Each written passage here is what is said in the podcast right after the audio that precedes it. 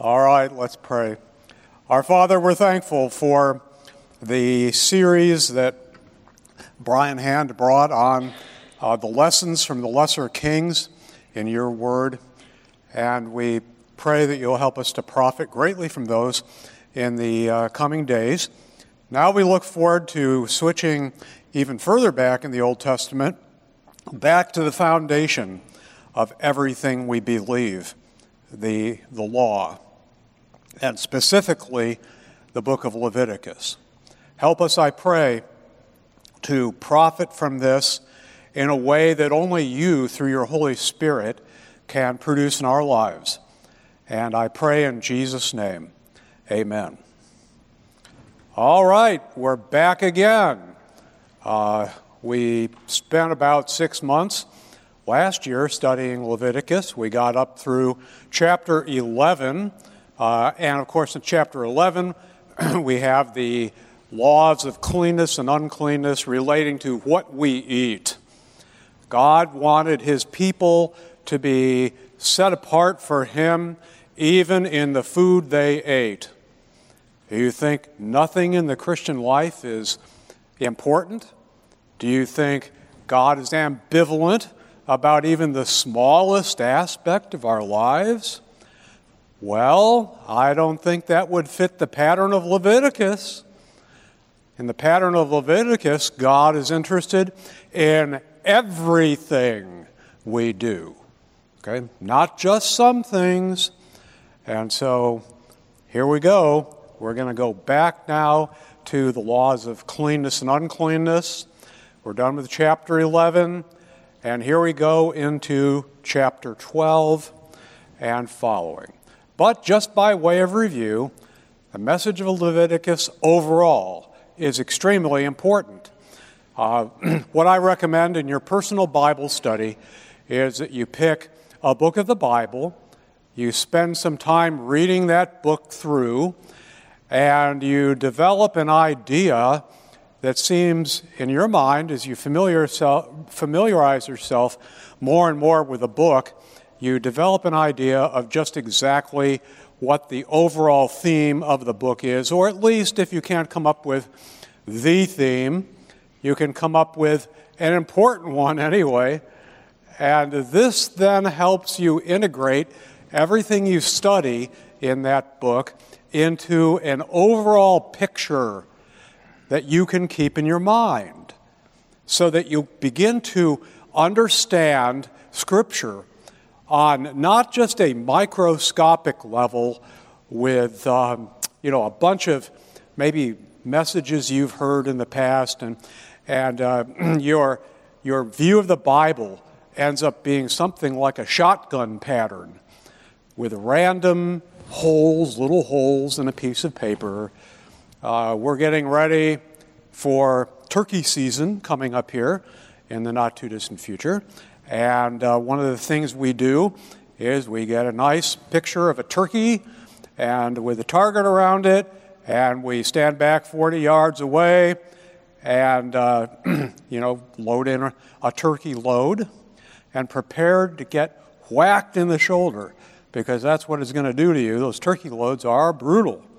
And so we uh, aim for the head, pull the trigger, bam, and then we go up and we look well, did enough pellets hit that turkey target so that it's a dead turkey if we run across one?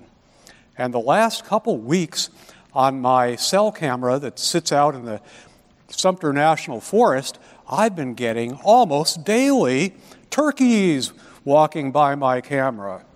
All right, we're, we're going to be ready. But see, that, that pattern of shot is just random. You don't want to see little concentrations of lots of pellets hitting only one spot.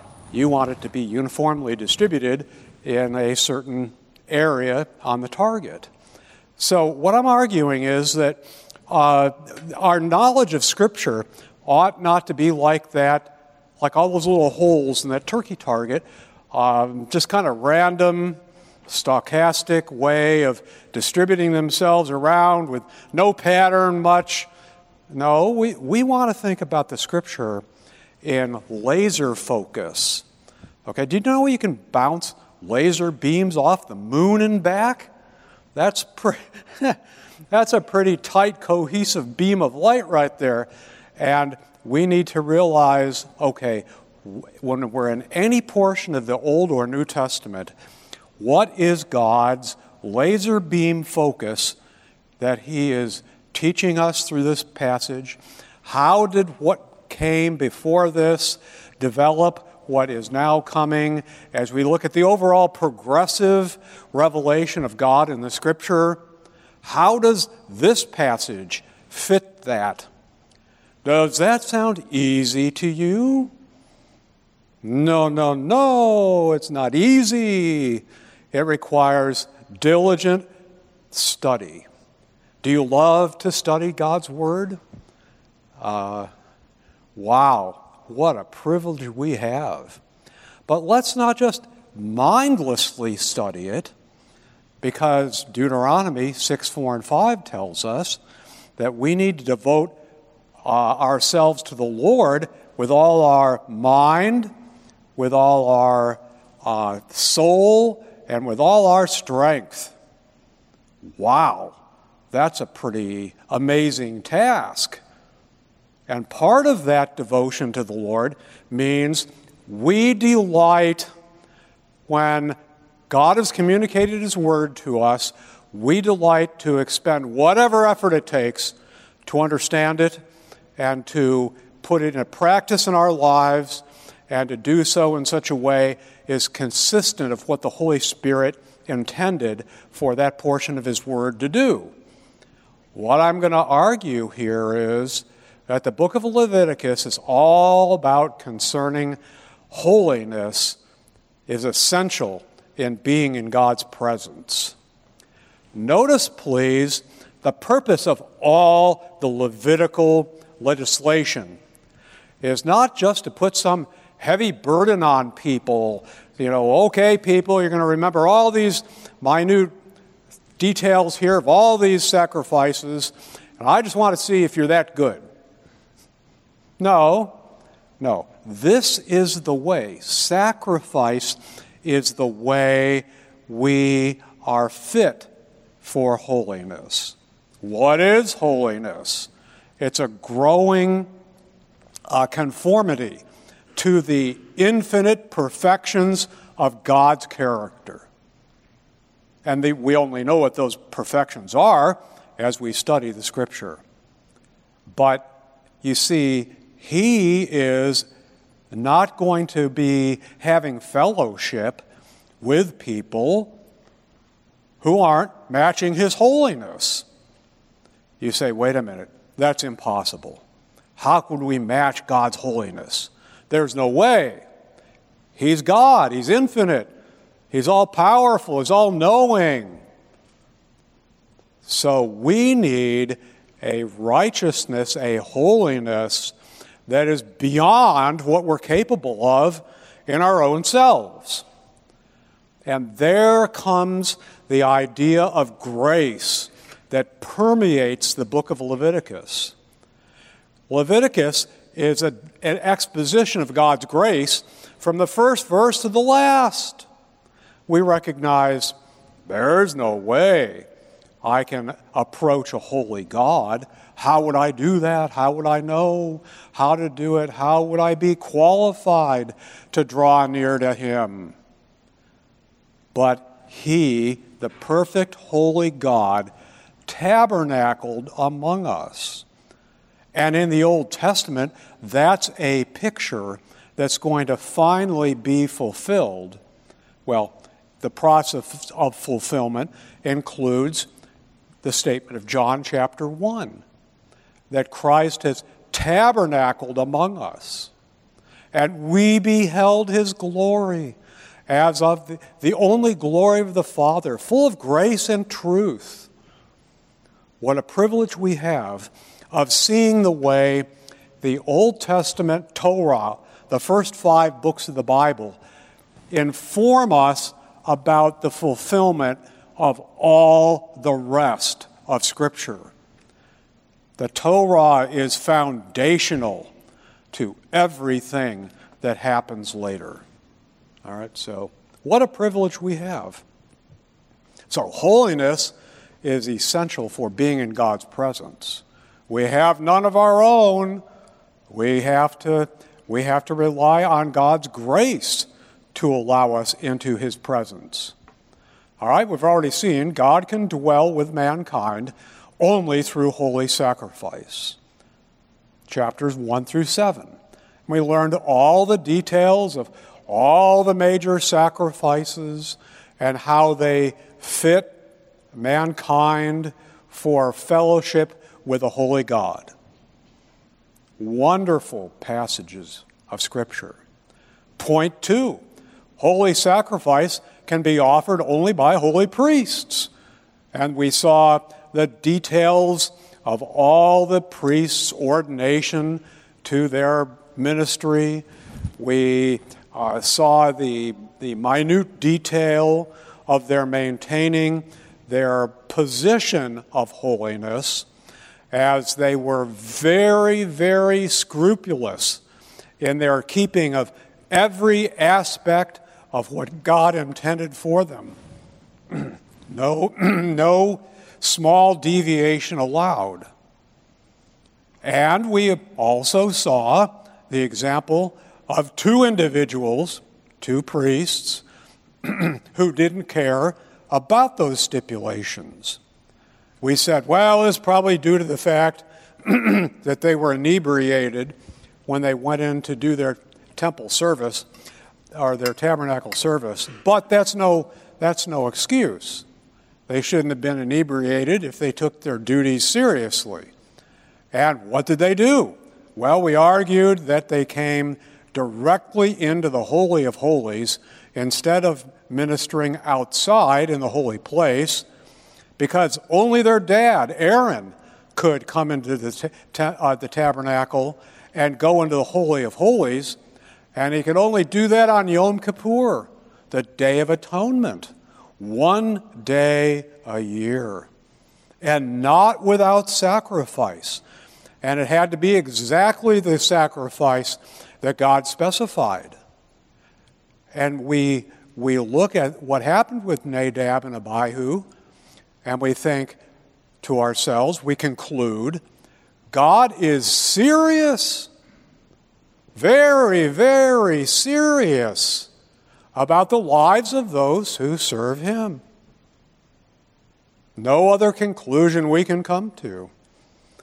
Those two young men apparently didn't care as much as they should have cared uh, about how to approach a holy God. Point three holy priests teach discernment, chapters 11 through 15. That's where we are now. We're at the point where we're going to take a look at what they taught concerning how we have to lead a discerning lifestyle. All right, have you ever thought about how many choices we make in one day? About how the Lord wants us to make discerning choices? What are we going to spend our money on? What are we, how are we going to spend our time?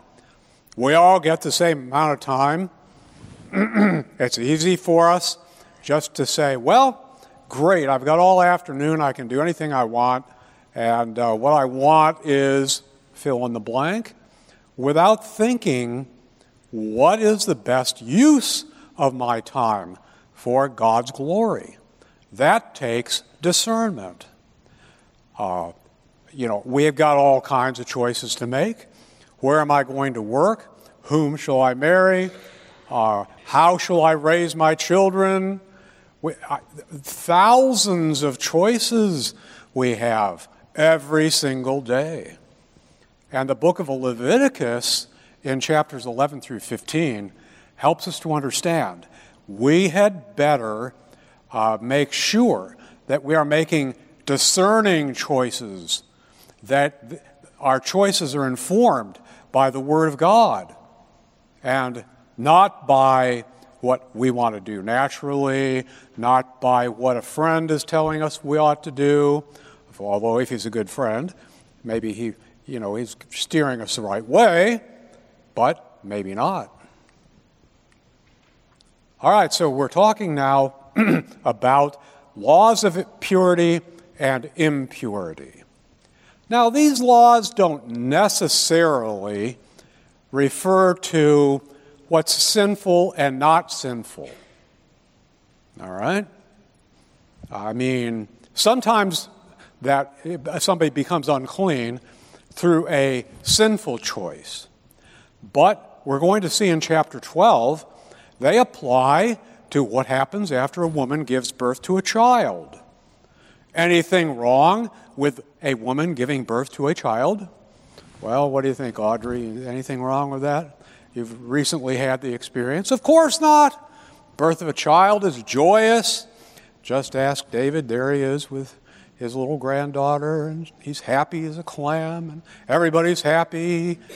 But even childbirth had consequences and could bring impurity, as we see it in many of our versions, could cause the new mother to be uh, unclean.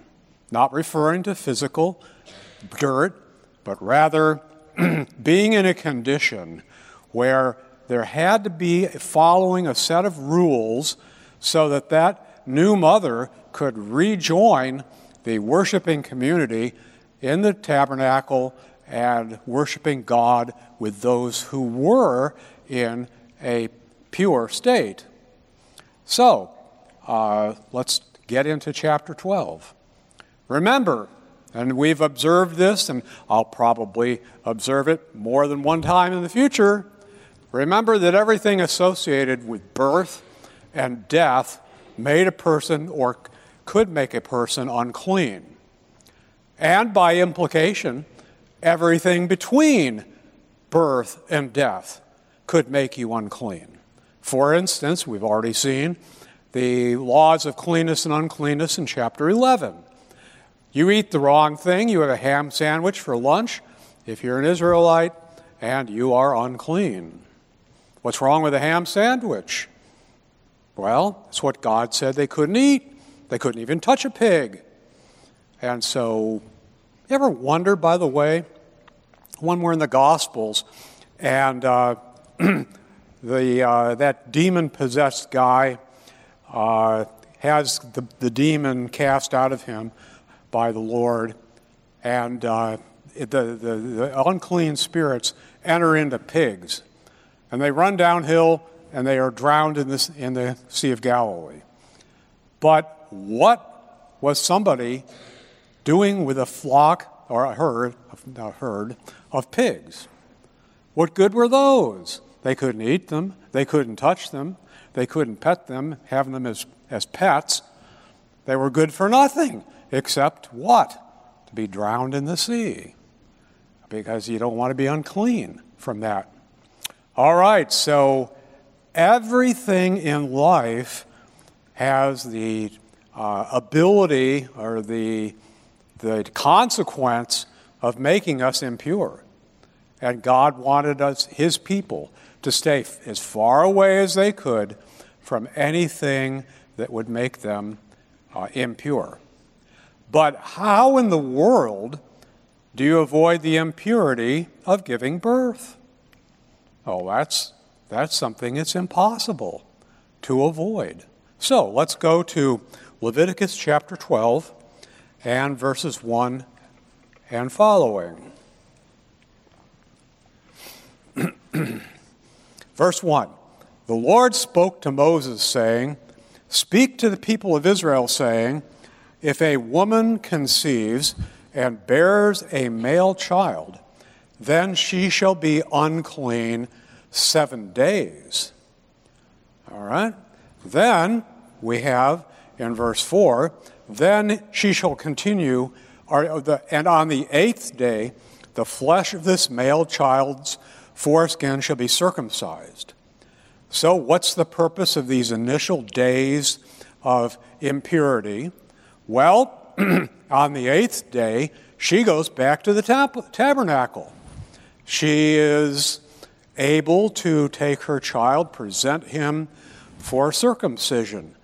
And we know circumcision was the mark of the inclusion into the Old Testament community of believers. it was essential for all males to go through this. But then notice verse 4. Then she shall continue for 33 days in the blood of her purifying. She shall not touch anything holy, nor come into the sanctuary until the days of her purifying are completed. So apparently, then, there is one day, the eighth day, when she can present her child and then for another 33 days, no way, she can't go to the tabernacle. All right, so uh, what about, though? Notice the next verse in verse uh, 5. But if she bears a female child, then she shall be unclean two weeks, as in her uh, uh monthly period. She shall continue in the blood of her purifying for 66 days. Everything is lengthened by twice as much uh, when the woman has a female child as when she has a male child. So we ask ourselves the question why is that? Not easy to answer that question. As a matter of fact, you can read a lot of different commentators, and they struggle to come up with a compelling reason for this twice as long period of being impure after bearing a daughter. So, can anybody think of a possible reason for this? Think. I know I'm putting on, and, and I'm not really putting you on the spot because if you'll remember, this was the last question that we asked ourselves uh, the time I got to, to teach one day when uh, Brian was working on campus that day. All right, so you've had weeks to come up with a possible answer. Anybody want to venture a guess? Aha! I knew it. Cynthia would have a, an answer. Okay, that is among commentators, probably one of the best guesses. So, does it, does it have anything to do with Eve? And the answer to that is yes, probably. So, Cynthia, what did Eve do uh, that would uh, account for this twice as long period of giving birth to a girl? Okay, in 1 Timothy chapter 2, what does Paul tell Timothy is, um, is what happened, what happened to Eve that didn't happen to Adam? She was what? Deceived. Okay? But Adam went into sin with his eyes wide open, but Eve was deceived. So some commentators think that this reflects the curse on Eve. She was to have pain in childbirth, and uh, so, as a part of that curse, we would have uh, that she's uh, twice, has to spend twice as long in her impurity when she gives birth to a child. I don't know. That's, that doesn't really totally satisfy me. Why would I say that? Why do you think that's not totally satisfying? Well, what was there about a, a, chi- a girl child different from a boy child? And of course, I guess it could be that if it's a girl, then you're anticipating that she's going to uh, still struggle with being deceived. I, I guess, you know, Paul does say, let the woman re- remain silent. And uh, that, by the way, that doesn't apply to our su- Sunday school class. Uh, because it's apparent that later on the Lord, uh, Paul says that she must not usurp authority in teaching or preaching in, such, in a mixed group, such as uh, would uh, she'd be usurping authority and doing things that only a man should, is qualified to do. But I think it's probably a little bit more on target to say the two times longer period of uncleanness may reflect the reality that bearing a female child means that this child will likely be a mother someday too. Makes sense then that because of the fact that not only is the woman unclean through childbirth, but the one she is bearing would be unclean someday in childbirth, so the period of her impurity lasts twice as long. Can I insist on that? Say, no, that's the, that's the reason you can't believe anything else. No, I'm not, I'm not sure that that's uh, the best ex- explanation, but it's the best I can come up with. Have pity on me. I've, I deal with these things all week long, you know, and come up with the best thing I can. Note, though, that there's no difference in the offerings the mother makes for her boy or, the, or her girl. The offerings to restore her to uh, the state of purity, uh, which includes a, a, lamb, and if she wasn't uh, well off enough financially, she could bring two turtle doves. All right, so, but anyway, that's the same for the boy or girl. I, and that's, that's, of course, indicative of the fact that, you know, a child being born is always a joyous event, worthy of celebration. The fact that childbirth brought ritual impurity does not change that joy. All right, so there's, there's joy even in a state of impurity that lasts a while. But once again, when the new mother brings sacrifice to the tabernacle after she has been uh, cleansed from her impurity, uh, it's the same for a boy or a girl. And the mother is going to have the same reaction to this. Look how gracious God is. Even though I've brought another child into this world, a child who is a sinner. Boy, that's a tough thing to accept, isn't it? I can remember when our first son was born, our first boy was, our first child was a boy, and I looked at him and I thought, I know better than this, but maybe this kid has escaped the curse of Adam. I thought maybe he'll be sin free. Well, guess what? It didn't take very long until I was entirely disabused of that hope. Had a, a sin nature just like I have, just like everyone has, and now he's got to be disciplined. Uh, and I think if you knew him today, you'd be pleased with what the Lord's done uh, in that regard.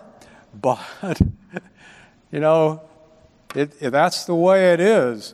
Every child is going to manifest uh, that, that sin nature eventually. But it doesn't change our joy of seeing that new one come into the world. now, the Old Testament sometimes makes a correlation between ritual impurity and moral impurity. An example of that, well, we have three verses here actually Psalm 24, verses 3 through 4, Isaiah 1, 16 and 17, and uh, Numbers chapter 12. What happened in Numbers chapter 12? Well, here's, here are, uh, here's Miriam, and she gets to feeling like, hey, has the Lord only spoken through my brother Moses? You know, why can't uh, Aaron and I have a, a uh, say? Why can't we be leaders like Moses is? And I mean, here my brother married a Cushite woman. He shouldn't have done that. And uh, so we've got a beef against Moses.